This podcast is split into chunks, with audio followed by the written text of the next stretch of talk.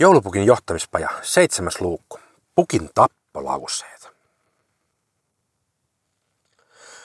Pukki mietti aika usein, miten saisi pajan tuottavuutta parannettua.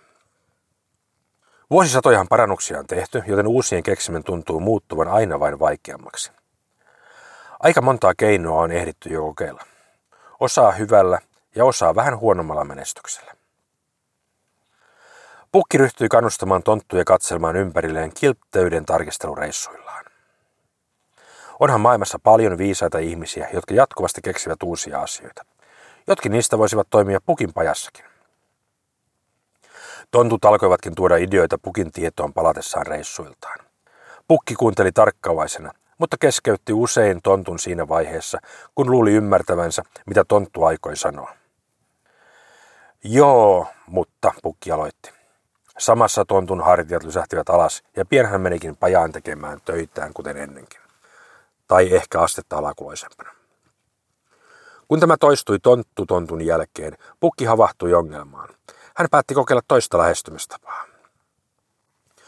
Pukki oikein keskittyi hillitsemään itsensä ja antoi ideoita tuovien tonttujen puhua sanottavansa loppuun.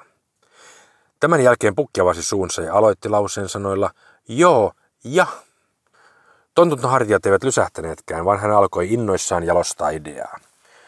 Muutkin kuuloetäisyydellä olevat tontut heittivät omia vinkkejään sekaan.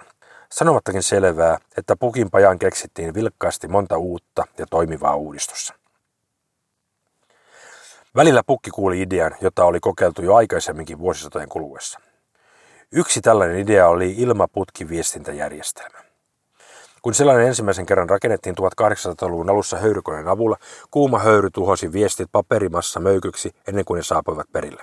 Lukukelvottomia. Eräänä päivänä 1950-luvulla diplomi-insinööri Tonttu ehdotti ilmaputkiviestijärjestelmää, kun oli sellaisen nähnyt erässä apteekissa. Ei tuo ole ennenkään toiminut, pukki tokaisi. Hetkeksi Tonttu lannistui, mutta päätti pitää päänsä. Tällä kertaa ei käytetäkään höyrykonetta, vaan paineilmakompressoria, Tonttu selitti. Pukki harkitsi hetken. Toden totta, tekniikkahan on kehittynyt huimasti ja ajat muuttuneet. Tänä päivänä viestintä on pukinpajassakin siirretty älypuhelimiin. Painilmaputkijärjestelmä on saanut uuden tehtävän lelujen varaosien kuljetusjärjestelmänä. Pukin opetus. Älä koskaan tyrmää toisten ideoita suoralta kädeltä. Tämä tappaa ideoinnin ja oma-aloitteisuuden lähtökuoppiinsa. Muista myös, että aikaisemmin toimimaton asia voi toimia ympäristön muuttuessa eri ihmisten kanssa tai eri aikana. Pukin viisi vinkkiä. Kyllä-sanan synonyymeineen voit sanoa vaikka kuinka nopeasti. Ei-sanaa synonyymeineen ei saa koskaan sanoa ilman vähintään 10 sekunnin harkintaa. Mikä ei lannista niin paljon kuin salaman nopeat tyrmäykset? Mieti ennen eitä asiaa ainakin kolmelta kantilta. Onko kieltämisen lannistavuus suurempi kuin suostumisen haitat? Voisiko ehdotus toimia hieman jalostettuna?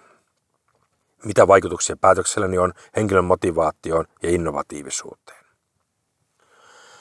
Toinen. Luo kokonaan ja ikuisesti joo mutta lauseen alusta. Korvaa se vaikka joo ja aloituksella. Kolmas. Älä koskaan sano, ettei tuo ole ennenkään onnistunut. Mieti ensin, ovatko ajat ja ihmiset muuttuneet. Mieti myös, onko yritetty riittävästi. Ei se kaatuminen polkupyörälläkään tarkoittanut lapsena sitä, etteikö pyörällä voisi oppia ajamaan. Neljäs. Muista järjen lisäksi tunteet. Viisas johtaja osaa huomioida ennen kaikkea päätöstensä, sanojensa ja tekojensa vaikutukset tunteisiin. Tunteet vaikuttavat ihmisen motivaatioon noin 95 prosenttia. Positiiviset tunteet ovat noin 10 kertaa tehostavimpia kuin negatiiviset. Viides. Ihmiset sitoutuvat omiin ideoihinsa paljon muiden ideoita paremmin. Kannusta siis johdettavasi keksimään ideoita sen sijaan, että tyrkyttäisit aina omia ideoitasi. Jos olet taitava vaikuttaja, ohjaa ihmiset keksimään sinun ideasi itse.